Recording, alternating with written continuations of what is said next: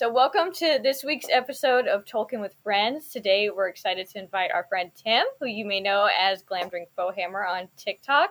Thank you so much for joining us today. Thank you so much for having me. I'm very excited. I love the show, and I'm excited to be a part of it. Yeah, well, of course, we had to involve you. You're one of our greatest Tolkien friends on the interwebs, and you know, eventually real life whenever that that is able to happen. Um, so now, Tim, before we jump into today's chapters, could you tell us and listeners a little bit more about like your introduction to Middle Earth? Yeah, absolutely. So when I was, I must have been nine or ten years old. So this is uh, just before, like the year before the trilogy came out. Uh, my brother's best friend was an avid reader. Um, like he would escape into books as a kid. He didn't have a, the best life growing up, and he used to come over to our house every weekend, and he'd be like, "Hey Tim, Tim, let me tell you the story about this character. Her name is Eowyn, and she's really badass." And I'm like, "Okay, cool. I loved you know wizards and dragons and knights in shining armor, so I was super engaged right off the bat." And he used to draw pictures of the the dwarves and the Hobbit and Gandalf and I was immediately super enthralled into this world before I'd even picked up the book or seen anything on a screen. And uh, when I finally got to go to see Fellowship of the Ring, my mind exploded. And I had my 11th birthday party at the movie theater with friends. Aww. And I was so sucked up into this. And I got for that birthday the trilogy and the Hobbit box set. And I read all of the books before the Two Towers came out and my life completely changed forever. Here we are, twenty over twenty years later, and I'm still an avid reader, super into this. It it consumes a lot of my spare time, mm-hmm, and mm-hmm. um and I still get so much enjoyment out of it. It's it's never lessened. Yeah, it it's it's wild how I don't know there there's something and you know like we talk in this podcast about the differences between the books and the movies right but there is when examining them just like as themselves i mean they are so they're literally magical. Like not just like the world that they're in but like what they were able to build like both behind the scenes and on screen. You know i think and just like seeing the actors together like on and off you know in and out of the story as well i'm just like everyone just seems like so legitimately cool that mm-hmm like you want to be a part of it. On, on top of you know the story being one of like the greatest of all time um so yeah. It's uh so many so many good memories with with those movies and uh will always hold a special place in our hearts. Absolutely. Like. yeah. So awesome. So if we want to get started, started, um, today we're covering the chapters The Palantir and Minas Tirith. And um, also realized while, you know, just doing my research, but we're also um, essentially finishing the Journey to the Crossroads chapter in this section of the movie. Um, and that would be the extended edition of Return of the King. Um, and this part that we're talking about today, it starts at about like 18 and a half minutes in to and ends at about minute 54 55 so we go from it's like the end of the isengard situation for now and then um, all the way to pippin and gandalf getting to minas tirith um, and kind of settling down for what comes next. So now like super broadly speaking i wouldn't say that the you know that there are some parts that we've talked about where i'm like ugh this is just like pretty wrong in comparison to the book. But I, I wouldn't really say that about this part. Um, something like wrong. I mean, if you just watched it, you would know essentially what happens, right? Like mm. it's and there's a lot of similarities. Um, I think it's one of those where there are just like a few tweaks made and um, you know, good and not bad, but different, I guess you could say. Um, so we'll just you know go through it kind of as the movie presents it, and then talk about it in that section in comparison to the book. So um, this part of the movie starts with our crew at Edoras, where they have or they're having like a victory party um, after Helm's Deep, and now like there's nothing to compare this to because this doesn't happen. Um, but it would actually after Isengard, there the story continues with them like just leaving Isengard, and there's like a camping scene where a lot of the stuff that is relevant to the books happens. But in the movie, they they're at Edoras, you know. Uh, Gimli and Legolas are having their drinking game. Merry and Pippin are dancing on a table. You know, it's all like chill, fun vibes. And Theoden is kind of being a little sad Sally to Eowyn, where he she's he's like, "I'm happy for you about Aragorn," and I'm like, "Wait, so you guys are just thinking this is happening? that Eowyn and Aragorn is a thing?" Um, I don't. Aragorn has. I don't think Aragorn movie Aragorn has ever led Eowyn on like No. in any. So I don't. I don't know where they. I guess he's just like, well, she likes him, so I'm sure it'll work out. Um, but he says a line where he's like, "It was not Theoden of Rohan that led, you Mhm. know, the victory at Helm's Deep," and I'm like, "Well, that's not fair." Like, like obviously, like in the movie, they gave Aragorn like a big part, but it is Theoden's idea to like ride out and, you know, kick the orc's butt at the end. So Mhm. I was like, "Sorry, Theoden." Yeah, the, the movie did a good job of trying to make Theoden like a I'm still not worthy enough. They really lean into that the entirety of his storyline all the way Mhm. up until his uh, completion of the story. Yeah.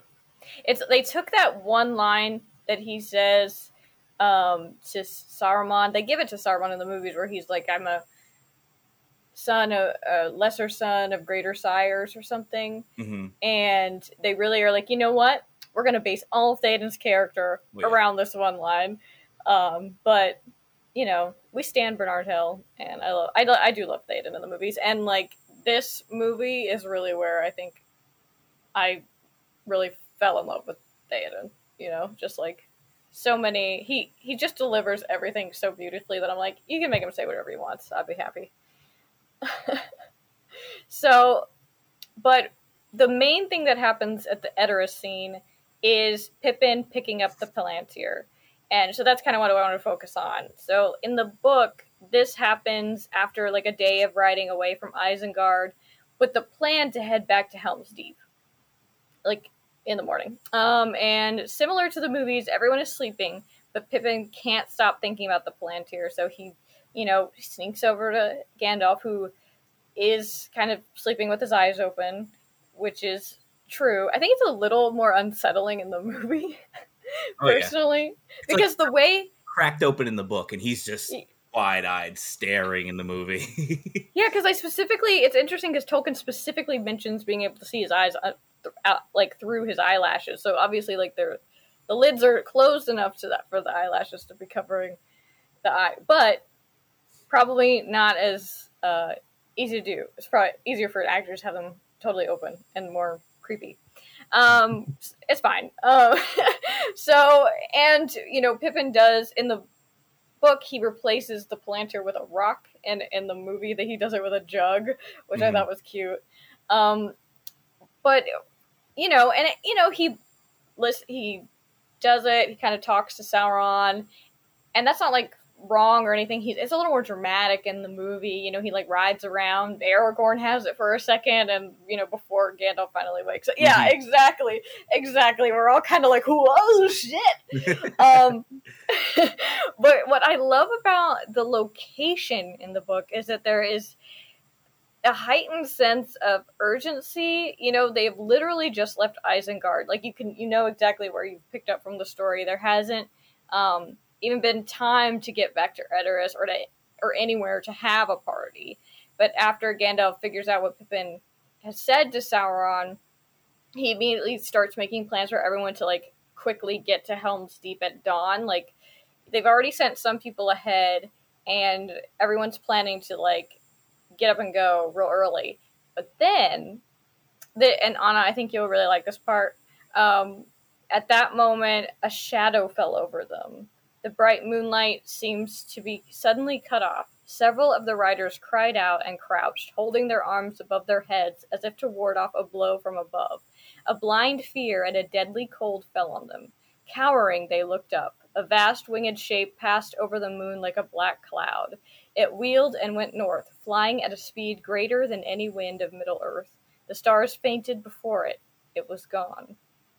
Gandalf cries out, Nazgul, the messenger of Mordor, the storm is coming. The Nazgul has crossed the river. Ride, ride, wait not for the dawn. You know, let not the swift wait for the slow. Ride. And so that's when he's like, Pippin, you're coming with me. And then they scoot off, um, and everyone else is kind of like, oh, shit, you know, gets ready to go back to Helm's Deep. Um, and I just love the visual of that, and I do like the whole situation of the Nazgul. Like I know that we get it in Two Towers via Osgiliath in the movie, but I, I just really like that there's always this like it's a it's a reminder that the power of the Nazgul isn't necessarily like what they do, but like the fear that they inspire mm-hmm. is is their greatest weapon. Like they don't even have to; they just have to be around, and people just stop in their tracks, and it's like that makes it easy to to win in their situation. But there, they weren't looking for them; they were on a mission, um, and I believe that mission was to. Uh, they're obviously going to Isengard to talk to Saruman, but Tim, do you remember what it like? Because obviously Sauron hasn't had enough time to send a Nazgul to pick him up yet. This one is on a different mission, um, and I think it's is it because he's heard about the defeat at Helm's Deep? I, th- I think it might have just been um, uh, the fact that Saruman hasn't been talking to Sauron at this point, and Sauron mm. and like, "I want to hear news right now." Uh, we were talking all of the time. You know, Saruman would always have to answer his call, and all of a sudden he just stopped showing up. Um, yeah, Gandalf says something like, "It's impo- It would have taken a few hours for a Nazgul to come in this short amount of time. This must have been an earlier messenger that was mm-hmm. sent." Um, yeah, I think that's what it was. Yeah, I think that's right. Um, and it, and it's like, and I get it as far as like pacing. You know, like they're trying to have kind of like a a lull with the party. You know, things are not too bad, and then pick it back up again with like the you know the Palantir scene. Um, and it's interesting, you know, Merry Merry's comments to Aragorn after the fact when Pippin is being taken away. They make it much more heartfelt in the movies. Oh, you know, and, heartfelt like in the book he's just kind of like well some people have all the luck. You know he didn't want to sleep and he wanted to ride with gandalf and now basically like his wish was granted. Mm-hmm. he didn't have to sleep and now he gets to question gandalf all the way to wherever they're going. Um, was surprised he didn't get punished for what he did. It's like yeah. she, turned him into stone and left him here as like a warning. Yeah it, and it's and instead you know he's just like you know, there's kind of showing Merry as like the more aware one, which isn't wrong because later we'll see that um, when Pippin is questioning Gandalf on the way to Minas Tirith, and um, I think when he's telling him about Denethor, and Gandalf is like, "We shouldn't talk about Aragorn um, because of you know the kingship stuff," and he's like, "Kingship." And he's like, "Yeah, if you have walked all these days with your mind, what is it? Your your your mind and your ears closed, or your mind asleep and your ears closed. Wake uh-huh. up now." So I, I always thought that was so. It's like it's not inaccurate to have Merry being the one that's like telling Pippin, "Hey, this isn't this isn't a vacay that you're going on." Like even even earlier in the chapter, you you really get a, a, a glimpse that Merry has way more perception of what's going on. Where he's like, I saw a change in Gandalf. He's mm-hmm. much more powerful now. Pippin's kind of oblivious. Could be just like the temptation that he's going through at the time. All he can think about is the Palantir. Um, but Merry has already shown that he's maturing a lot during this, and it, he is the one that is really the the more wise, I guess I would say, of the two. Yeah, I would say so. Yeah, so I, I do I do I did appreciate that change. I thought it was very sweet, and also Gandalf's line to Shadowfax is like so much better.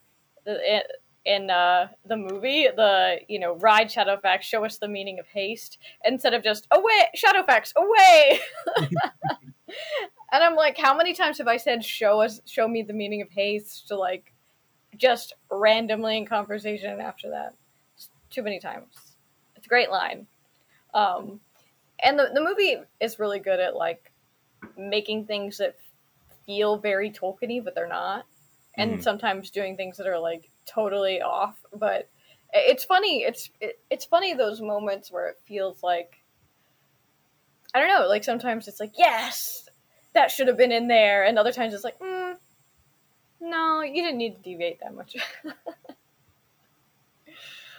Ah, but um, you know, it's a so we're, we're gonna hear more about Merry and Pippin or Pippin and Gandalf in a second. But I at this point when is when like during this time when it's flipping back and forth, you know, there's a moment where Aragorn and Gandalf are talking about Frodo, and you know, like in his, you know, they like they have there's no news of Frodo, and I'm like, well, where the heck would you get news about Frodo? Mhm. You guys are like a countries apart. Um, there's no telephone. We've established this. The only way to communicate like that is with the Palantir. Um, so, but you know, with Gandalf is like, you know, in his heart, he feels that Frodo is alive, and he's like, yeah, okay, we're gonna go with that. Um, and so that's when it like takes the opportunity to flip back and see more of what Frodo, Sam, and Gollum are doing. Um, and really, I think that they, in the book, we really only have so far have only had one conversation with Gollum really talking to himself, and that was in the Dead Marshes. And Mhm. they've in the book, and they've used that multiple times. Like they used that, um, you know, when he, he's talking to himself after Osgiliath. They have, you know, there's the very larger, the larger scene um, after the Black Gate where he's in the movie where he has that really, um, where he tells his bad self to go away, basically. Um, and then they we see it again here, and this one is pretty similar. And I feel like they're all they all have like signs that point to that dead Marshes conversation, like lines that they pull from that. You know, like we could have her do it, stuff like that. Oh yeah. Um, and in this one version of it, you know, he's kind of plotting again, but this time he's like much more explicit about wanting to actually kill Frodo and Sam. And but this is the only time in the movie where Sam actually overhears him. But in the book, he, you know, he kind of plays it cool. He just he doesn't let Gollum know that he hears him, and then he makes it out as if he just like wakes up casually and it's like, hmm, like what's going on, you know?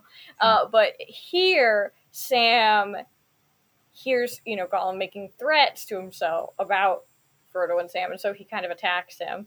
And um, the way that they have Frodo react, and it's like I understand sometimes the new beta is like acts like he hates Frodo eh, because the movie Frodo is so different, and it really starts to show up with the whole Gollum stuff. Whenever Gollum is around, Frodo is just so so different in the movies. Um, like, the, and for example, like the whole scene where Sam is like, dude, he is trying to murder us. Like, I heard it with my ears. I, don't know. I don't know what. I don't know how else to explain this to you. And Sam or Frodo's like, I need you on my side, Sam. And he's like, course I'm on your side. Like, I am on your side, Mister Frodo. That's I'm why just I'm like- trying to keep you from dying. yes. A- And I'm just like, dang it, movie Frodo. Like, there's no question that Sam is on your side, and and I get it. They're trying to make him a little bit more like, I mean, like the ring is gnawing at him, and it, it's making him make bad decisions, I guess. But They, they could have added s- something to make it work better in the movies if they just stressed the fact that Frodo swore on the uh, Gollum swore on the ring, and they Mhm. used that thread, which they just kind of eliminate from Return of the King altogether. totally, They could have had it where like Frodo really trusts in the strength of this bond that the Right. promise will be kept regardless. If they kind of put that in, it would have made a, a big difference in the believability of Frodo in those scenes. Mhm. the Sam and Frodo relationship, Return of the King, just breaks my heart. I, I hate all of those Ah. early scenes, uh, especially the go home. But that's not Don't- this uh, not this episode. No. Um, But we reference it all the time because I know it's coming, and I know they're setting it up with li- with stuff scenes like this, and it's like Frodo would never. I just Never. want everyone to know that Frodo would never. That's never Absolutely a question. They hold hands through the tunnel of like Shelob's lair. They. Eh, we'll get there, but I'm just saying. I'm just saying. Um, but yeah, I think that that should have been that totally should have been like a through line that they um, explored more because he Frodo does you know use that a lot of the time whenever Gollum is being you know not very forthright. You know, Mhm. Like, Frodo is like, um, you made a promise and you made a promise on a thing that you probably shouldn't have. So, and it's gonna hold you to it. And if I told you to like throw yourself off a cliff, you would right now because of your stupid promise. So, don't play me. Um, but they don't do that. They just make it out like, you know, Frodo is just trying to, well, as if he's becoming more Gollumish because of the ring. You know, maybe not as trusting in Sam, and you know, trying to focusing more on like saving Gollum. yeah, they really stress like his sympathy towards Gollum that you see in the Two Towers is really kind of translating into. I can re- I can really trust him because he actually understands what I'm feeling right now. Sam has no Mhm. clue. He's just you know at this point he's just my gardener. Yeah. It's Yeah, they really I- lost that kind of relationship that that we know that they have. Yeah, it's it's like um you know, Frodo is leaning more and more on Gollum and less on Sam. And Sam is just kind of like left in the lurch, you know. He's like third wheeling it in the movie at this point. Mhm. Um but Sam has always I don't know. Frodo is never doesn't ever become not Frodo until like the very end, you know? Um and I think that that demonstrates more about what the how the ring is working. Like here, like it is physically heavy, and he is not feeling great, but um, it's just it's just not manipulating like his emotions in that way. Um, but it's fine. I think I think the They're- movie really stresses that the corruption of the ring makes everybody turn to Gollum, where it's that's not the the the truth. right. Everyone's effect is very different. Um, Mhm. Whereas, like you said, Frodo's character really hasn't changed towards the end. But even then, the way that he uh, fails his mission is very Frodo, where he's like, it's very logical. I did this, I came this far, but you know what? I'm not going to finish the job. Mhm. And and Bilbo is very aloof all the way to the end. He's making jokes with Gandalf all the way until the point where he drops the ring. Um, yep. uh, I don't think the ring turns everyone to Gollum. Gollum had, you know, really nasty traits even before they found the ring. The way they describe he used to he was all about kind of sneaking away and digging holes in the ground and trying to like get to the bottom of things and he was very very introverted and kind of selfish all the way from the beginning of his story.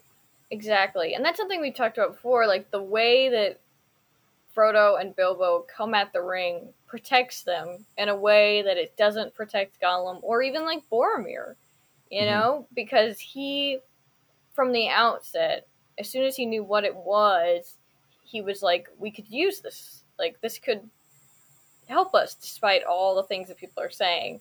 Um, because he's just so, his, his main priority is Gondor and maybe his dad, you know, um, pleasing his papa, and um, and that affects him. And even Galadriel is like, I couldn't take it. I would ruin that too, you know. Like I would start out trying to heal the world, but this thing literally doesn't have the ability, or doesn't, you know, it doesn't have. Um, it, it's literally malice encased in a ring. I don't like. There's, there's no way to make this thing a good thing, and but it would have like a proportionate effect to whoever had it, you know. Um. So yeah, that that is something that they, and you know, I get simplifying the story to a point, but I think an easy fix totally would have been just having Frodo talk more about the promise that Gollum made. Oh yeah. So, um, and then, so we have that. Then, kind of cut to Arwen, who is, you know, it, it kind of implied that she's making a trip towards the Grey Havens. Um, like she's going to go take the ship to Valinor. And I totally forgot that that was in this part of the movie. Mhm. Um, like I knew it was there somewhere, but when you know when I'm just like picking out which chapters go with which part of the movie, obviously Arwen's story doesn't make it in until the appendices. But all that to say, this doesn't really happen in the appendices either. Um, this is just kind of building off of what they've done with between Elrond and Aragorn and Arwen previously. You know, Mhm. where it's this whole thing of so I guess he ha- did kind of convince her to go to Valinor, even though like they're already betrothed. They're in the book, you know, version. There, there's he's and you know obviously in the book version, Aragorn's motivation is always to become king, but then adding Arwen to it is like a whole extra layer of like, well, I definitely have to become king so that I Yeah. can marry my lady. So obviously this wouldn't happen, but um, you know, for the movie purposes, you know, they make it out like Elrond only reforges the sword now because, like, he gives in to like the whole Arwen and Aragorn being a thing because now Arwen, you know, the life of the Eldar is leaving her and no ship could bear her to, you know, the Undying Land. So he's like, okay, fine, we'll reforge the sword. But I do, you know, I guess if they are going to do that with Aragorn's story, I kind of like having Arwen be the reason that the the sword is reforged, um, because it is in Rivendell. If you know, we know from the movie point of view, it is in Rivendell still. It's not like he could call them and be like, "Hey, I actually do need my sword now."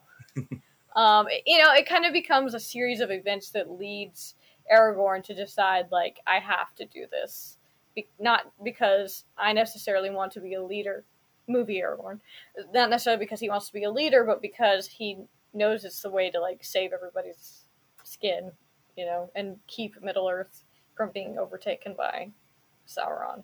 Because then this leads into later when he goes into the mountains and um, asks our ghosty boys to help us out, uh, which we'll talk more about next time. But this is kind of a precursor to that because he needs that sword in order to do that. And Yeah. also. Weirdly, this is I think the only time we hear the riddle of Strider uh, in the movie. The I don't think she, they say that not all that is gold does not glitter, but the from the ashes a fire shall be woken, a light from the shadows shall spring, renewed shall be blade that was broken, the crownless again shall be king. Yeah, I think that that's definitely the only time. I can't recall any other moment in the movie. I know, and it's so funny because in Fellowship we hear it several times in the Mhm. book. You know, so um, it's definitely like a nice nod to the books and like a here, book fans, we finally used it. And you know, and it Arwen reciting it is is nice. Um, I don't know how else they would have fitted in there, honestly, by the way that they've structured everything together. Could you guys think of another reason to put that poem in there? To put the poem in, the crownless Yeah. again shall be king. I guess at the end, but yeah, then it's already reforged. It makes Mhm. sense. It makes sense when they first show it in the book. It's in, I think it's in the chapter Strider, Mhm, um, and he in Bree. has the broken sword in his hand. So it makes Mm-hmm. complete sense that that's the whole riddle is that this is the guy with the broken sword, and one day all this will come to fruition. Mm-hmm. Mm-hmm. And then Bilbo says it again when they're in Rivendell. That's and he's like, I wrote that. I love Yeah. that. Part. So cute. Um. Okay, and so then it cuts to Ahnna. Did you have any other thoughts about Arwen and Aragorn? No, you're like cool with that. I also I did think it was funny that it was like uh, you have the gift of foresight, and I'm like, so many people in Middle Earth have the gift of foresight. Really? But I feel like, yeah, hmm I don't. I, I can't think of like I just feel like everybody gets a little bit of foresight. They, feel like they mentioned that Denethor might even have it. It could just be everyone's mis uh, misinterpreting his powers because he's Mhm. using a Palantir in secret. Um, Right. but he says that he has the ability to see the future. Beregond says it in Minas Tirith. Mm-hmm. Um, I feel like there is like a. Numenorean thing where you could Well, it makes probably a little that- bit. Elrond and his brother's descendants would all kind of have the same powers. Mm-hmm. I agree. So you know, and and especially like in the Silmarillion, I feel like everybody's having prophecies and foresight all the time. Um, Oh, so, so I, I just thought that was funny. I was like, yeah, but like mm, everybody in Elrond's kind of class is just doing that. Um, uh, and I feel like Arwen probably does too. I don't know. It's fine. Um, but I, Most likely, think- because she would she would have it from her mother's side as well too. Because Galadriel clearly has foresight. We've seen it happen several times. yeah, we're just like, all right, mm, giving Elrond a special power, but it's not so special. But Elrond is special. Sorry, he's had a traumatic life. We love Elrond. Um, so uh, then we cut to Pippin and Gandalf, you know, riding into Minas Tirith, and basically everything that they talk about is cut. Um, but we do learn a lot about what the Seeing Stones are, how many of them there were, Oh, we got a whole history lesson on them. It's great. I love that. I know that it's it's so good, and you know what? I'm probably every because I didn't really fully read the Silmarillion until like a year or two ago, and I've just been surviving off of like wikis and stuff. And I knew who Feanor was, but didn't you know in relation to Lord of the Rings, I never really thought about him. But when I was rereading this, Gandalf implies that, or theorizes that Feanor may have been the one that made the plant, the Palantiri, Mhm. and I was like, "Oh shit, that's really fancy." I was, that's really cool, um, because I mean, it's like they're in all these places where you know related to the the Numenoreans, more or less. Um, and so I don't know. I was just thinking about that. Like, I wonder how they would have ended up with them. So I, I I don't know for sure, but I believe when Numenor was created, it was a gift to them, Right. to the Numenoreans, because they all came to Middle Earth from Numenor when Isildur left, uh, Mhm. right before the end. Um, the big thing being that there is an, an eighth and a master Palantir on uh, in Tirion that that they can look Oh. back and see Valinor. That that's Right, the whole like main okay. papers for them. Gandalf even- Okay. even says it in this thing. He's like, I wondered if I could master uh, wrestle the mastery of the stone away from Sauron, so I could look to Tirion upon Tuna and see Valinor where they were Mhm. created. Yeah, he. I. I do love that. I think that we don't. I mean, there is the uh, implication in Bag End with like Gandalf in the movies being like, "No, like, why would you take the like? Don't tempt me, Frodo." You know.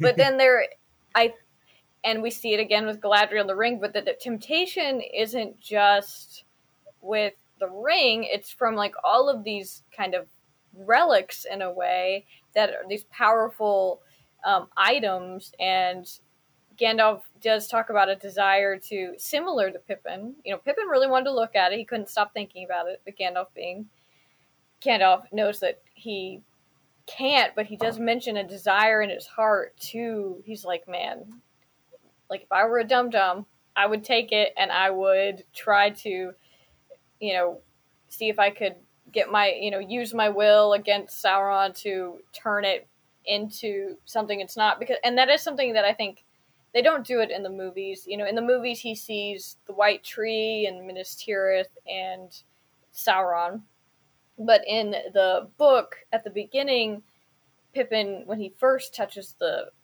Palantir, he sees like something that feels like far away, almost like he's seeing history Mhm. um, before it goes back, and Sauron is like, who who's this? Who's who's got my stuff? Or first he like thinks it's Saruman because that's you know his that's how we call they call each other. Um, and then he's like, wait, who are you?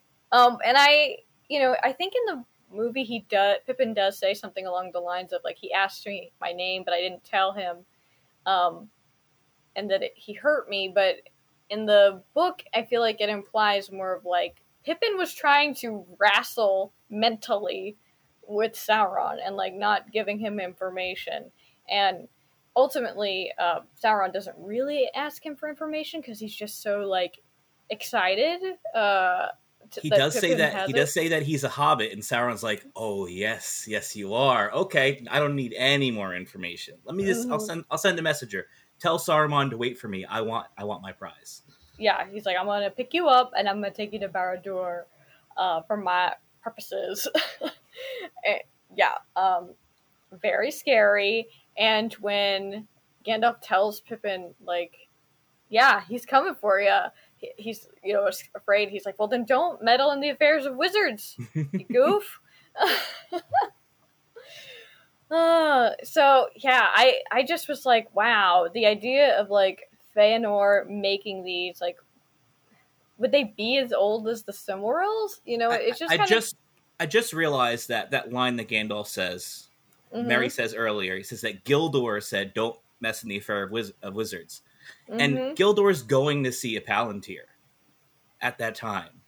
I never realized the connection there.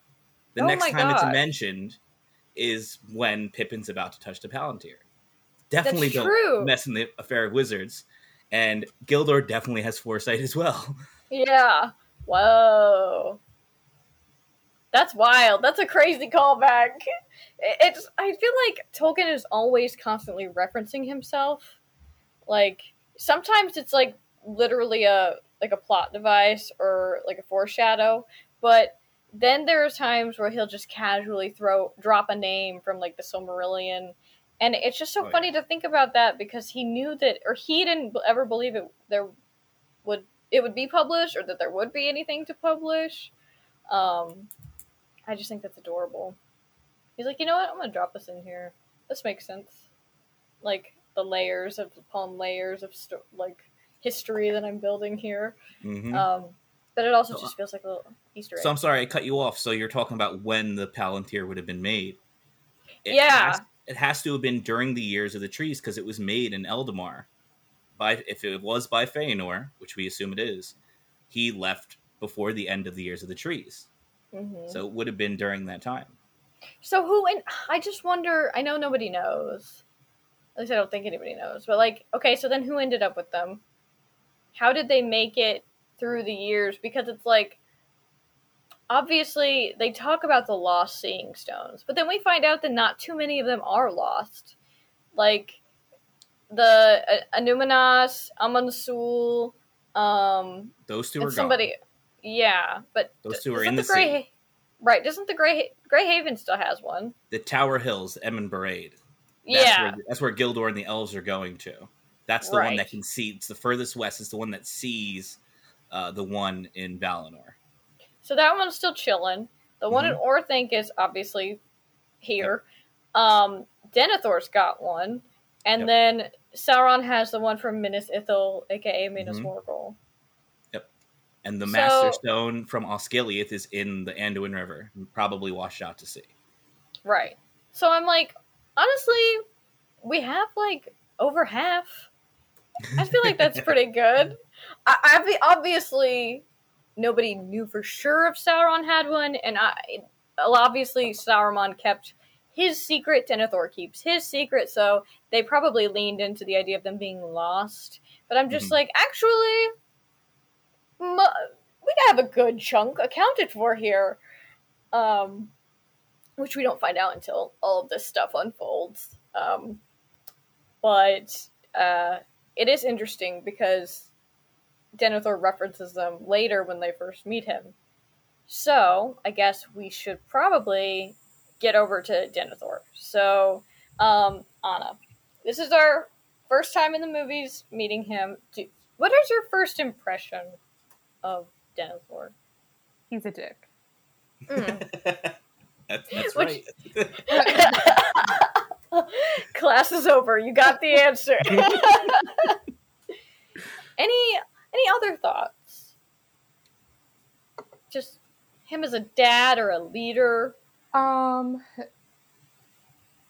I mean, I guess he's technically leading. Not not a good dad. Uh, he obviously favors Boromir over Faramir, and Yeah. that causes a little bit of strife for those characters. Uh, it's he's probably really insecure about, you know, because he's not the true person that should be leading, right? Mhm. So that causes him to just be fearful and bad. Yeah. It's also interesting in this part of the book they mentioned that like Denethor clearly uh like Pi- is it Pippin that thinks that Denethor looks more like a wizard than Gandalf does. Mhm. And it's also like clear that the blood of Numenor is in him and it also calls out like in Faramir who we've met but Pippin hasn't but not Boromir. Mhm. And I'm like, "Damn." Sorry, You bro. wouldn't expect that at all. It's yeah. you that expect could just- Boromir to be like the most Numenorean out of all of them. Right. I mean, he's older, right? Like hmm how would it skip him and and, and it, then it calls into you know obviously like there's no I mean there's science but there's not science in middle earth um uh, i'm just thinking of so far as like to be numenorean like of course there is a lineage thing of course but then i think there is almost like a personal ability to be more or less Numenorean. Like, say you have the lineage, but that doesn't necessarily mean that you are um, like upholding that legacy. You know, the same way that like Aragorn does or Faramir does. You know, people that um, clearly value knowledge and learning as well as like physical abilities. You know, they're kind of able to do it all whereas you know Boromir wasn't really interested in like being a wizard's pupil or whatever. Um, it's just interesting because you know Boromir, we've talked about that. Like he's not a bad guy, but he's clearly different from his brother. hmm So I don't know. I don't know if you have any thoughts on that as far as like what does it mean at this point to be a Numenorean? So, it, like you like you said, science really doesn't match up because they mentioned that um, Prince Imrahil is very much like a high man, like of Numenorean descent. They say it in Mhm. this chapter, and Imrahil's sister is Boromir's mother, and Faramir's Mhm. mother, uh, Finduilas. hmm So it has nothing to do with with that. I I think you made a good point where it's like it's like can you carry like a trait? Is it something that you rise to as opposed to something being born with? hmm Um, they say that Boromir is very valiant, and so is Faramir, but he's also very a, a learned man. He's a master of lore, and he reads scrolls, just like Denethor did. Denethor was very valiant in his youth, carried the Horn of Gondor, but he's also a master of scrolls and lore. He tells Gandalf in Shadow of the Past and Fellowship that, like, I read all of these. You- You're not going to find anything I don't know in here. So maybe it's Mhm. something like that, where it's like, if you value strength over wisdom, that's that's kind of where like the Numenorean sense comes from. Whereas like Yeah. the the Numenoreans come from strong men of history, so it's like if you lose the history, do you lose their essence? Maybe something like that. Could be. Could be. I mean, it kind of feels like it, you know? Um, because otherwise, Boromir should be just as Numenorean as his brother. I don't know. Something to think about. Um, so, we have Gandalf and Denethor kind of showing down in this chapter of Minas Tirith. Um, in the movie, you know, it's significantly reduced, um, which makes me sad because we probably get like the best sassy Gandalf lines from this part. Oh yeah, Um, it like really, and it's like Pippin is watching them, and he's talking about he could see like a line between them, almost like smoldering. Like they are literally so they're both so strong, and they both have a lot of abilities. You know, they're both um, very smart and wise and all of that. But it's just like seeing them go toe to toe. That, and you know, Pippin is starting to realize kind of what Merry was saying earlier, like about what it is that makes Gandalf different. Because he thought Denethor looked older, but you could tell that Gandalf has more je ne sais quoi, you know, like he's Mhm. more uh, majestic in a way. Um, and so Denethor, he he's kind, he's pretty rude to Pippin, but Pippin being, I think that there's a pretty common thing where whenever you say something rude to one of our dear dear hobbits, they are like. They like puff themselves up and are like, "Excuse me," and so that is when you know Pippin kind of like swears himself to to Denethor, and it, it hasn't happened in the movie yet, which I was like, "Dang, they moved that." So they moved this uh, later to when Faramir is going off on his like suicide mission, and um, you know, so he gets Pippin to tell him all the things, but not all the things. Pippin isn't he doesn't mess up too bad. He he uh, you know tells him more or less about because he wants to hear about Boromir's death, and there is a part at the end, towards the end of their conversation, where Denethor's like, "Pride would be folly that disdained help and counsel at need," like referring to Gandalf coming to help. But you deal out such gifts according to your own designs. Yet the Lord of Gondor is not to be made the fool of other men's purposes, however worthy, and to him there is no purpose higher in the world as it now stands than the good of Gondor, and the rule of rule of Gondor, my lord, is mine and no other man's, unless the king should come again. And Gandalf is like, oh, unless the king should come again. Well, my lord steward, it is your task to keep some kingdom still against that event which few now look to see. In that task you shall have all the aid that you are pleased to ask for. But I will say this the rule of no realm is mine, neither of Gondor nor any other, great or small. But all worthy things that are in peril as the world now stands, those are my care. And for my part, I shall now wholly fail of my task, though Gondor should perish. Wait, wait, he says, and for my part, I shall not wholly fail of my task, though Gondor should perish, if anything passes through this, this night that can still grow fair or bear fruit and flower again in days to come. For I also am a steward. Did you not know? A hair whip, a hair flip at the end Oh. of it, and that's the end of the conversation. He leaves at that point, like he's like, ugh, you know, so like, ugh, idiot. Um, but in the movie, they have Denethor like know about Aragorn. Like he knows that who Aragorn is, and he's like, oh, I will not have some ranger from the north. Like the rule of Gondor is mine.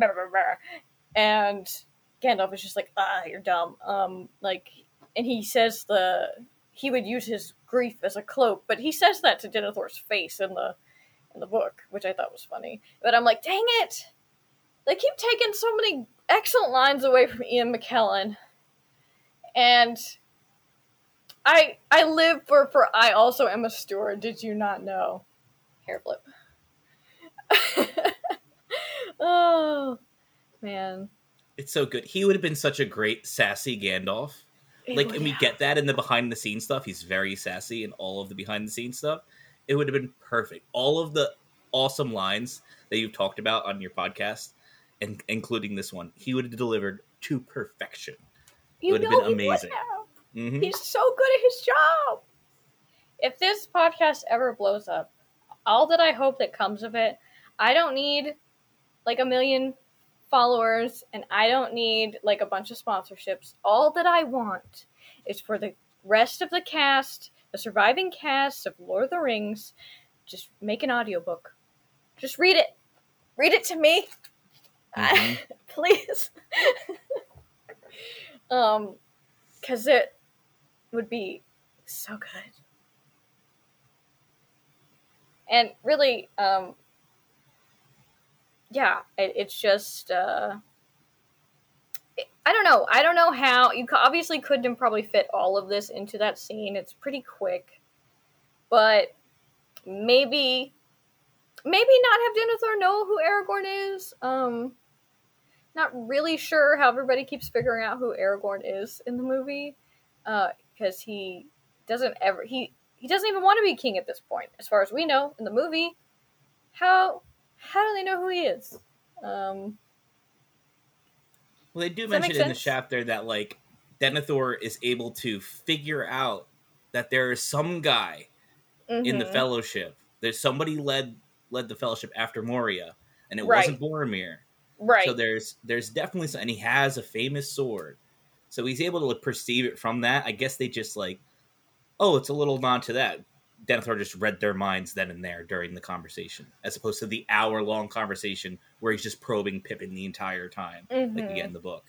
Yeah, that's true. I just don't know how movie Denethor seems to know anything about Aragorn. Magic. Yeah, apparently he's using the I don't because they also make it seem like Saruman knows who everybody seems to know who Aragorn is, and it's like I thought you grew up in secret. Guess They- they- not.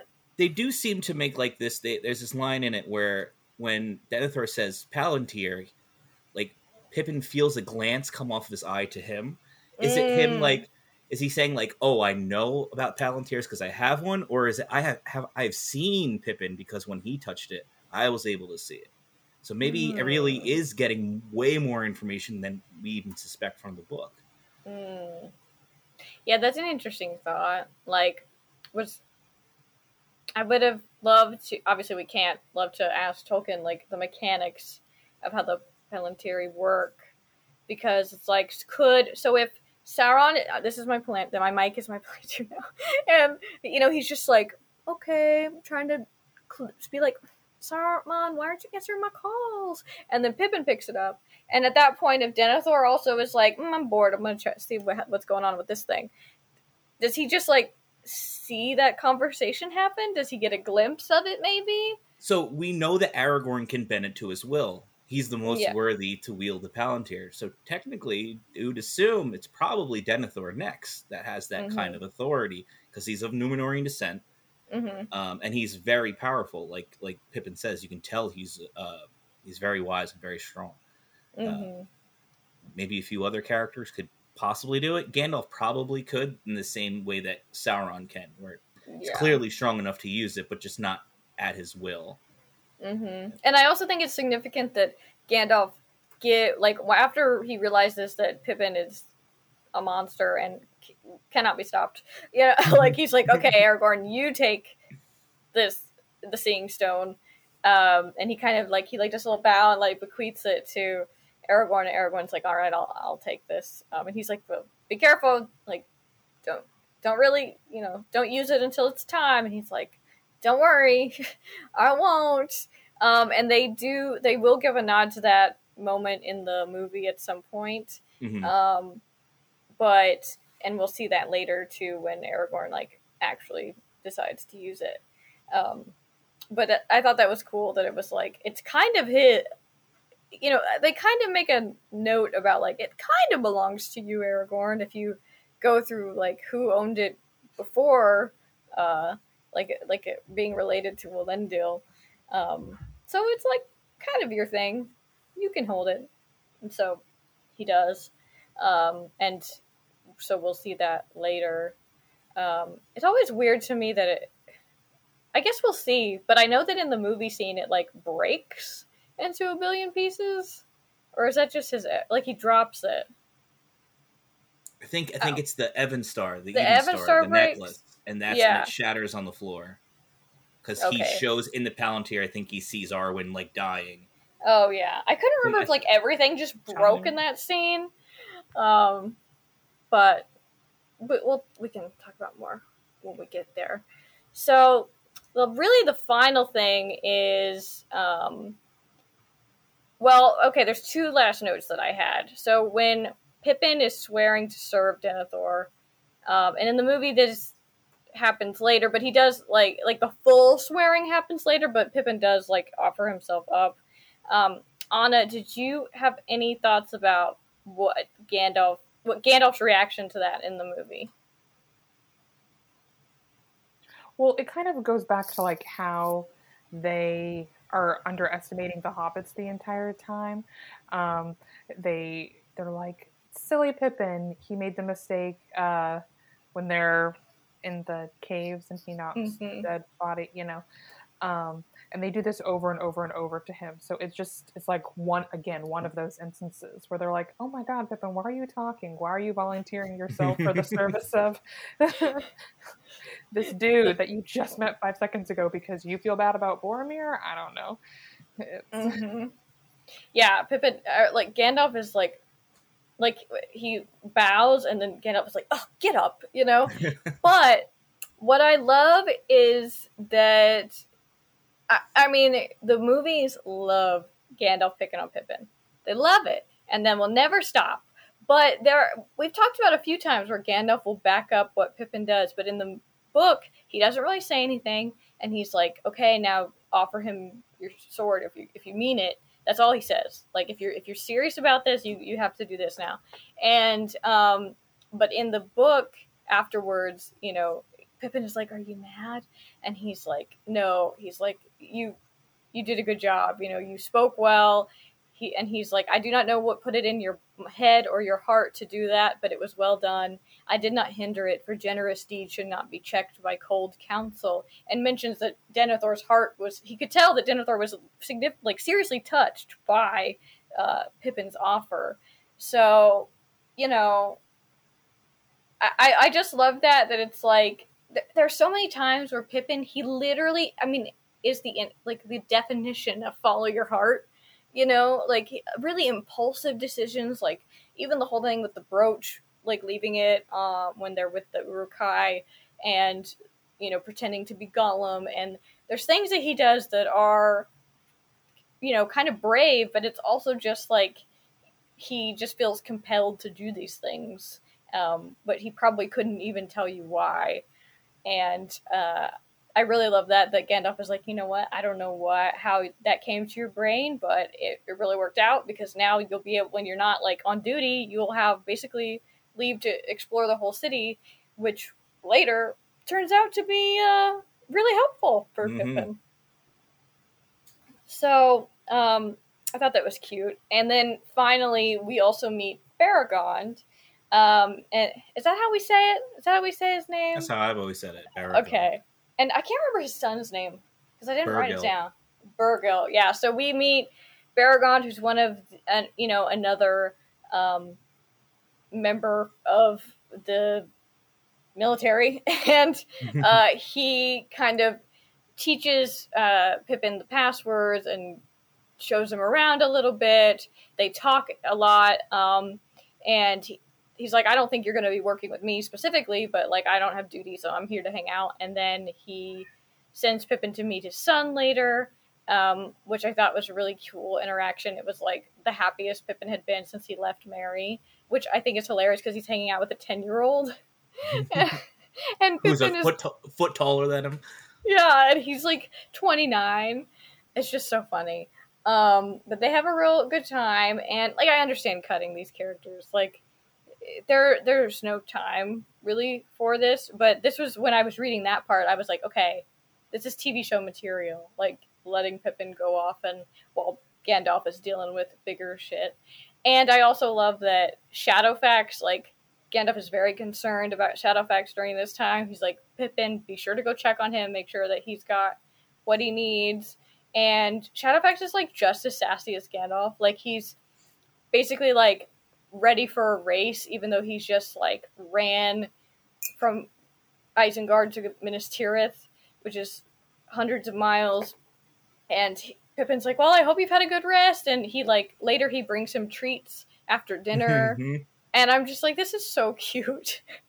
and you know, Shadowfax is a character in the movies, and he's a beautiful horse. But I love that he like stomps his feet, and he's just like, oh, I'm so bored. Like, I need to be out doing things. And I'm just like, that is the perfect horse for Gandalf, because he he does his own thing, and helps Gandalf out when he wants. Um, and you know, I I mean, there's really no way to put that in the movie. I just thought it was adorable that Pippin was still giving treats to the pony, um, and he was. It, and it says that Shadowfax is like appreciative of the snacks, even though his manger was full. Mhm. Uh, and I'm like, who doesn't love a good treat? Who doesn't love a good treat? Uh, Shadowfax is all of us. Um, um, but the things there are two, a couple of things that do survive from Baragon that they give to Gandalf in the movies. Um, the line, so um, you know, Pippin is talking about how you know they rush to get there, and then everything is kind of like slowed down now that they're actually in the city. And Baragon said, "It is but the deep breath before the plunge," and it switches to Gandalf, and it becomes it's the deep breath before the plunge, like when Pippin is talking about how quiet everything is. Um, and also the line, "Here will the hammer stroke fall hardest." When Baragon is talking about how much Sauron hates Gondor, he's like, "Well, we're lucky." You know, joking. Um, like Sauron hates our guts, so here will the hammer stroke fall hardest uh, and it becomes here the hammer stroke will be fall the hardest when Gandalf is kind of explaining what's going on to Pippin. And I do like that they take that opportunity between Gandalf and Pippin to like explain a little bit more about um, the history of the White Tree. Not a lot, but you know, kind of give you a little bit more context for what we're seeing now. Um, but then this line, the "Here the hammer stroke will fall the hardest," is combined with "This will be the end of Gondor as we know it." And I was, and I when he said that in the movie, I was like, I've heard this before. I read this before. Where was this? That was taken from when Gandalf um, rides up, enter, first enters like the realm of Gondor or like the outskirts. Um, he's speaking with the men at the gate of Minas Tirith, and he says, "Whatever betide, you have come to the end of Gondor that you have known. Let me pass." He's like, "Let me in. I got shit to do." And so they're like, "Okay, Mithrandir, that's cool." Um, so, so that's like the men of Minas Tirith at the gate there, and they're just like, "Yep, go on in." Um, but I thought that that was um, some nice nods to some actual dialogue that they got to keep, um, even though it was, you know, it wasn't. It's kind of like in different places and by different people. Mm-hmm. Uh, but I like it when they're they're able to do that kind of stuff. So some of those lines aren't actually Gandalf's, but I could see they do feel right coming from Gandalf in that situation. Yeah, it, it also gives Gandalf that kind of chance to comfort Pippin a little bit, which Mm-hmm. which he kind of does after the whole uh, swearing an oath of fealty to Denethor, where he's like, "Everything's fine, you did great," Mm-hmm. um, which is and it's repurposed very well because I love those Beregond lines. But I liked in the book when Beregond says those, it's Pippin comforting him, being like, Mm. well, well, we can still fight, we can still stand and fight." And Beregond's like, "Yes, you know what? You're right. We'll, Mhm. we'll, we'll make it through this." And it's Right, another thing that they do take from Pippin. He's he's so much more than just the the comedic relief and the and Gandalf's whipping boy. Yeah, exactly. I Pippin is they're they're all the hobbits are really great characters, you know, and I love that we do get to see so much more from their perspective in the books, you know, because typically when Tolkien is writing, there's a there's one point where we see from Aragorn and his perspective for a little bit, but if a hobbit is around, that is most likely who you're going to be viewing the scene from, like whose perspective you'll be viewing the mm. scene from. So we get to see a lot more about like what Pippin is thinking, um, and we're going to see more and more about what Merry is thinking now that he's separated from Pippin. Um, and it, it pretty much sometimes we have Frodo's perspective, but oftentimes it's if between it's just Frodo and Sam, it's just Sam.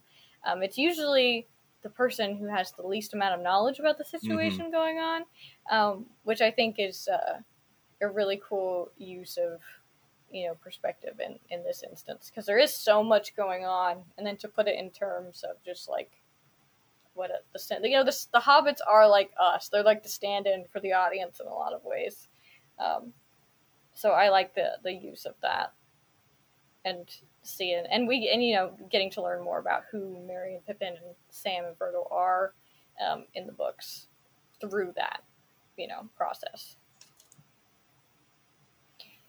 So, are there any other thoughts that we had about this section of movie or book? So there's one part that we skipped over. Um, uh, on their way to Minas Tirith from Mhm. um, from I think I believe it's Edoras. They don't mention it by name, but they describe a, a small town that kind of screams Edoras. Mm-hmm. Um, they see the the beacons of Gondor being lit. oh yeah, I love that part. Um, and something when I was when I was a kid and watch even watching it now, it's like you see the scenes in the Return of the King where it's getting lit, and you're like, who is up there on this mountaintop? And uh, and they they actually describe it in the book. Gandalf says that there's posts at all of these things that are kept, so they light it, and then they'll send out riders. They see riders pass uh, pass them as they're going along their way, and also why they were lit is different in the book. Mm-hmm. Um, in the book, Pippin Pippin lights it um, Gandalf wants them to light it so Rohan will come, but they actually light it to send word to Rohan and south because they know that the Corsairs of Umbar are coming, and uh, it's a nice little foreshadowing to a lot of what's going to happen in the next few chapters. Uh, there's there's way more at stake than just let's make sure Theoden comes. Theoden's already going to come, regardless of whether or not the beacons were lit. Um, right. Yeah, and we see also in this chapter when Pippin is with um, Bergil, uh, that a bunch of men from south of Gondor, including Prince Imrahil, and um, oh, what's his name? They call him the Fat, which I was like, Forlong. Yes, Forlong. the Fat. What a. Yes, and he so he shows up, and it's a and you know Tolkien counts it up, and it's less than three thousand, but and people are like, oh, you know, it's kind of like the less than we would have hoped kind of moment, but mm-hmm. you know, it's a game. It's not no people, so we're happy. Or you know, it's better than nothing, so we'll take it. Um, and you know, so so these are some more characters that will, particularly Imrahil, that we'll see later on in the book. Mm-hmm. Um, but you know, there's um, I guess there is kind of a thing in the movies where it kind of restricts whole countries to just a town. You yeah. know, I mean, Rohan is lucky they get Helm's Deep and they get Edoras, but Gondor is really represented by Minas Tirith. But there is this whole, you know, area to the south which is about to be attacked first, and so everybody's kind of lamenting, like, "Dang, we could have had more help here if you know they didn't have a problem but at least now they're they are a little bit relieved that they hadn't dealt with the Saruman because then they would have been trapped in a net. Um, I think is how they put it. Um, but th- there's also a moment where they talk about. I think in the movie they pretty much everywhere we go, the women and children just are kind of like trapped there with our heroes. Mm-hmm. Um, which I get. there's just not really time to explain, like, well, we sent them away. Uh, but Pippin does notice that like the road is super busy and they're sending like all these wagons of people and it's like the elderly, the children, the women to the south so that they're kind of out of the line of fire because they know that Sauron are coming and uh, mm-hmm. you know they don't want to be under siege and have everybody you know obviously and it's a supply issue you know like if you're if you're expecting to be under siege you won't be able to feed everybody for as long as you could if you had less people. So, um, you know, if this were like, I feel like you see it in some movies and like war things where it's like then you have people attacking the civilians. I'm kind of surprised that Sauron didn't just like have a Nazgul bomb the road for these people, uh, but we're glad he didn't. He's mm-hmm. it's almost like he's not that bad. He's not he's not like human level bad. the things that we do are to ourselves are worse. He needs people that he can control when he's the Dark Lord of the entire world. He still True. wants minions and slaves. True. Yeah, he's like, I'll take them. I'll take the old and the ladies and the kids. Um, yeah. So it, so they go south, but you know later we'll learn kind of more about what's going on there. Even though we, it is mentioned here, like there is already news that something's about to go down that way too. So, um, and there is a point where, oh, was it? Is it Beregond that talks about how there's a line that somebody says about how basically like everywhere is under attack. Like there's Mirkwood is mentioned. It's Beregond, um, yeah. That's right. Yeah. Right before he says the that he's going to hit us the hardest. Mm-hmm. He said, yeah, he's talking about uh, the Sea of Rhûn and Mirkwood and beyond are getting attacked as well. Mm-hmm. It's not just here. Yeah. So you know, I think that, that that's another thing that happens in like people just watch the movies and they'll be like, "Well, where the heck is all the other people like that we met in The Hobbit?" And it's like, well, they're all dealing with stuff too. You know, like Oh, yeah. later we'll find out all the problems going on with like Dale and at Erebor with Gimli's family. You know, Mirkwood obviously. Um, Elrond. I mean, it's like stuff with Elrond. It's like he. That's not a place of war. That's like a refuge. You know, there. There's no. There's no army of elves that you really could send at this point. Um, so, but movies tell us different, a little bit, um, with Helm's Deep. But apparently, all those elves die.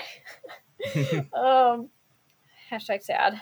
Um, so I guess so that puts us at um, and and it was kind of interesting stopping the movie at this point because when Gandalf is talking to Pippin, it starts to intercut with Gandalf and Pippin and Frodo, Sam, and Gollum approaching Cirith Ungol, and I was like, nope, nope, nope, we're not to that chapter yet. So I just had to stop it, and I couldn't let them finish their conversation.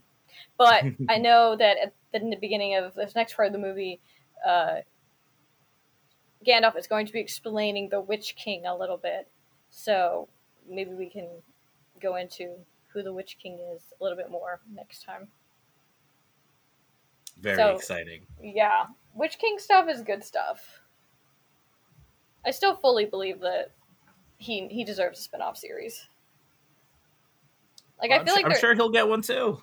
I hope so. Absolutely. I feel like there are so many tendencies nowadays where like a lot of studios just won't let their bad guys just be bad guys. But I just want one where the Witch King is just be a bad guy. Oh yeah. You know, like I don't Witch King need to know. epic. He gets to Yeah. fight some serious characters from the from the Legendarium that Mhm. cannot beat him, and you just see how powerful this this guy is. I know, and he's not even the big bad. hmm he's just number one lieutenant or something. Um, so it's just like, you know, I think in Lord of the Rings, a lot of it. I mean, we are going to see some legit war happen soon, but there are a lot of things where everything is kind of uh, mm, scary, but not necessarily because you're seeing them be scary. If you know what I mean. Like they are, but it's like mostly like everyone just knows that they're the worst and also the best at being the worst. Mm. So that so they know to be afraid before they are maybe necessarily given a reason to be afraid, which is kind of like, you know, when, Fro- like when the hobbits first see the Black Riders, like they they start to feel the power of the ring wraiths as so far as like the fear that they can induce, but they haven't necessarily done anything, you know, in the Shire. Like they didn't like murder anybody. I mean, they scare some people, act like they're gonna run some people over with their horses, but you know, it's not like they like witness something, but they just know that like, mm, that's a bad dude.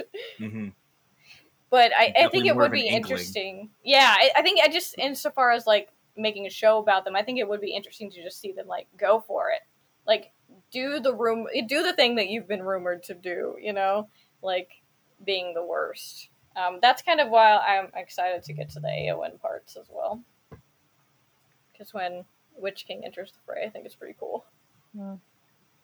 It's the, the whole the story that got me into this. Yes, It's so incredible. It's it gets me every single time.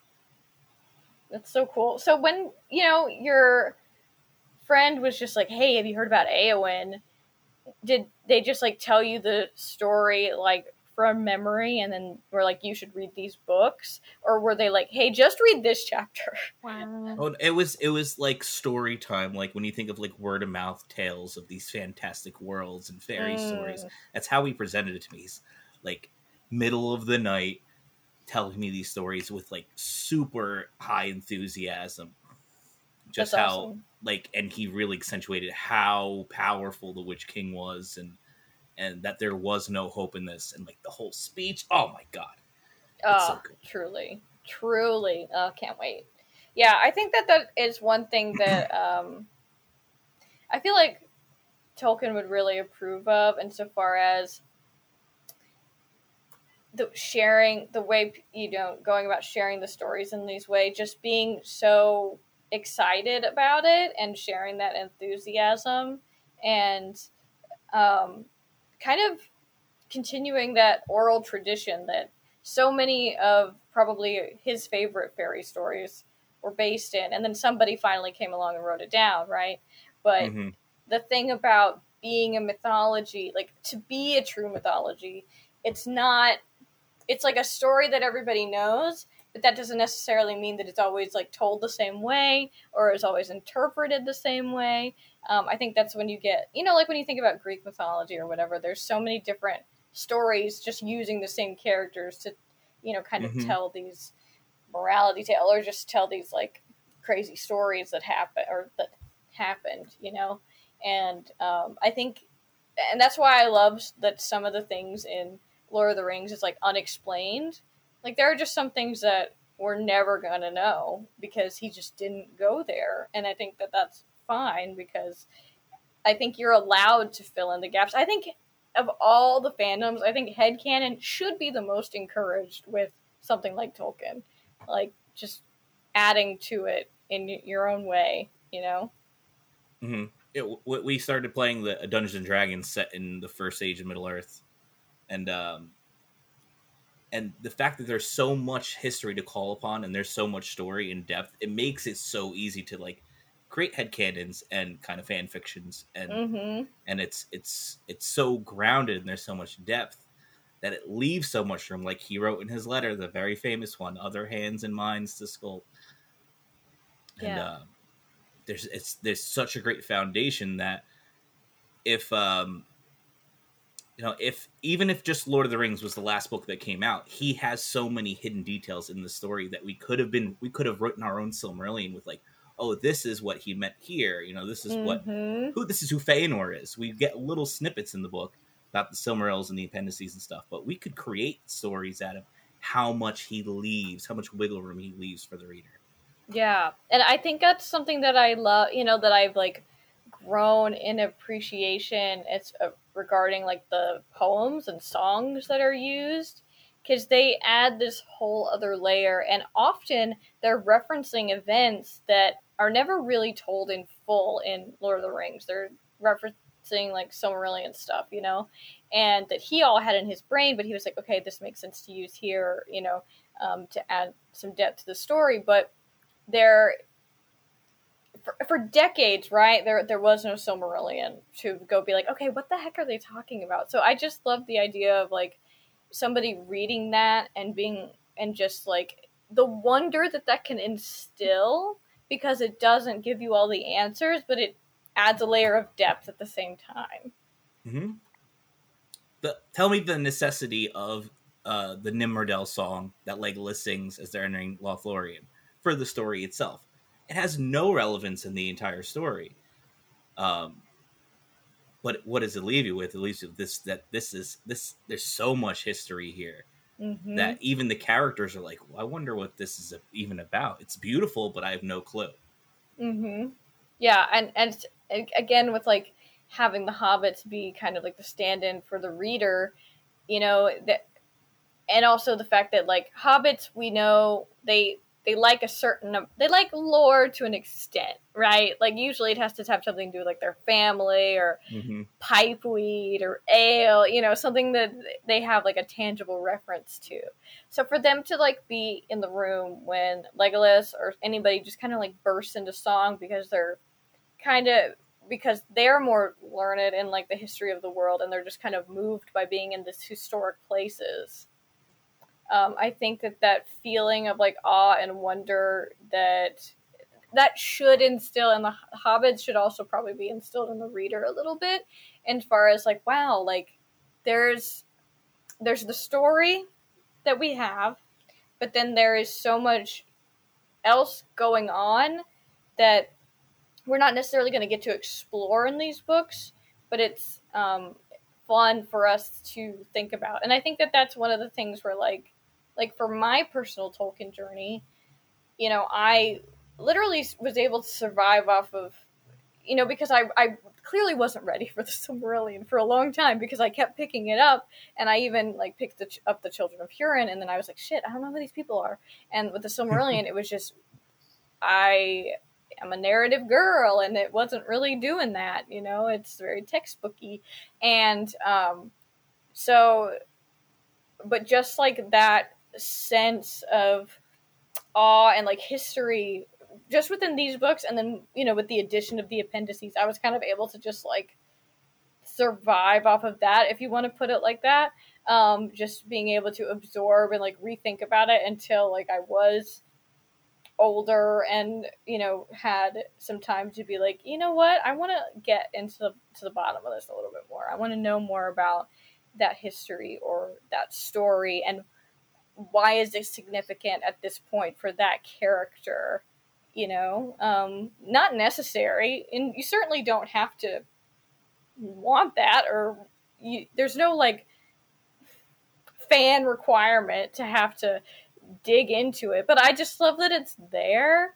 You know there's always just like whenever you're ready for it there's some more that you could dive into or think about or mm-hmm. explore and and for me, the Silmarillion is my favorite book for that exact reason. I wanted to know what all of these references were, mm-hmm. and I became mm-hmm. obsessed with that book. I've read that more than any other Tolkien book, um, and I'm still not satisfied. That's why I'm so excited about the Rings of Power. Is that they're mm-hmm. going to mm-hmm. tell us stories that we've never heard before.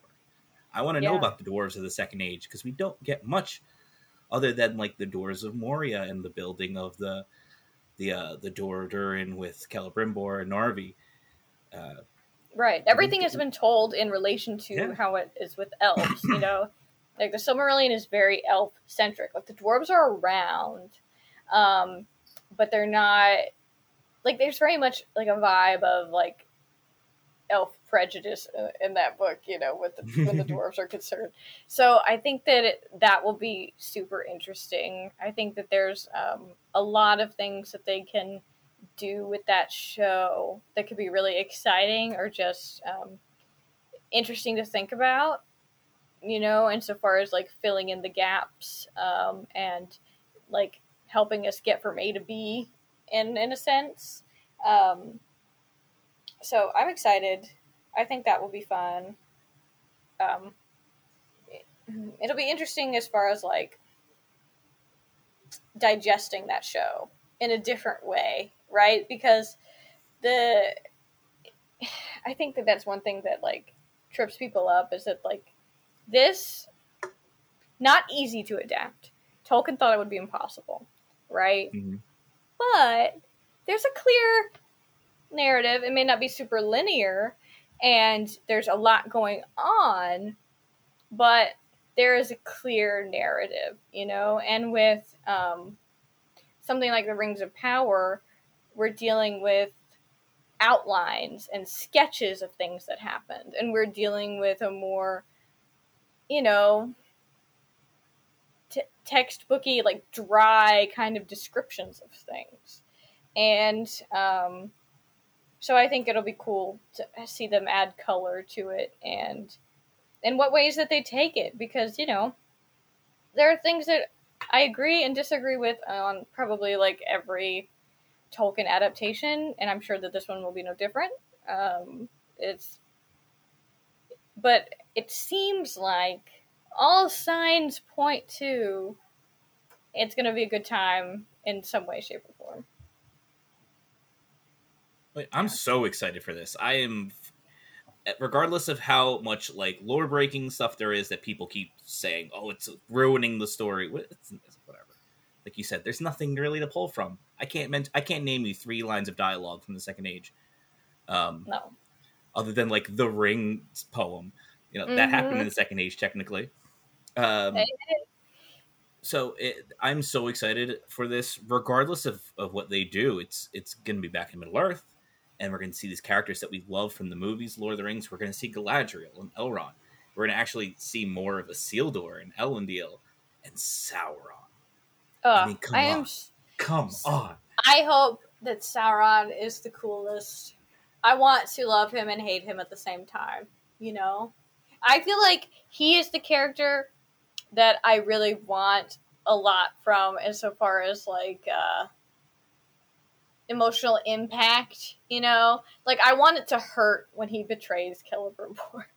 like uh you know, I want um it to be like this whole I want them to surprise me a little bit cuz I know that they haven't said shit about who Sauron is or how he's going to they haven't said anything about Annatar. Like I don't Mhm. I don't know how they're going to do it. I think I but I hope I'm surprised. I hope it's a really fun ride, you know. Um I'm interested to see how they use Galadriel in a more um you know, like physical way. You know, she's to be like a, it's clearly she's to be more of like a main character in the story. She's to be like a mover and shaker of things, you know. Uh, why else would they be like playing her up so much in the promos and like showing her on this like ice hit like cliff thing, you know?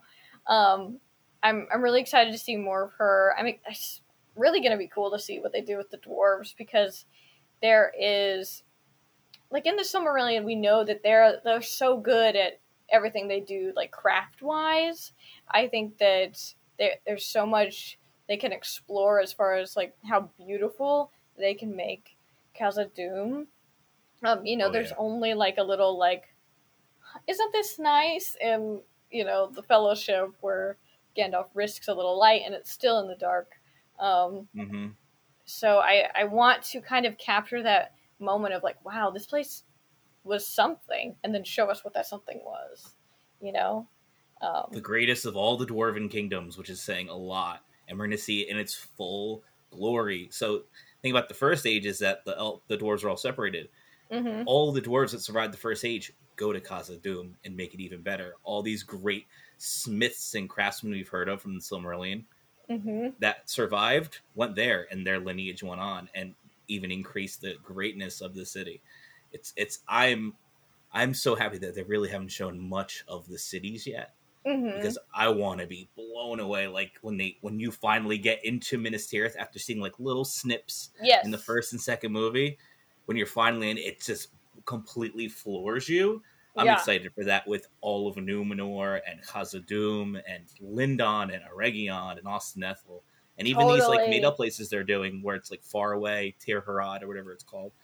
I, I want to see Middle Earth. Yeah, I I really want them to go off of that too because there's so many nods to like how amazing the craftsmanship of like even the Numenoreans like how was Orthanc built? How was the Argonath built? You know, like these things that have stood the test of time. Like even the Morannon, right? Like the Black Gate.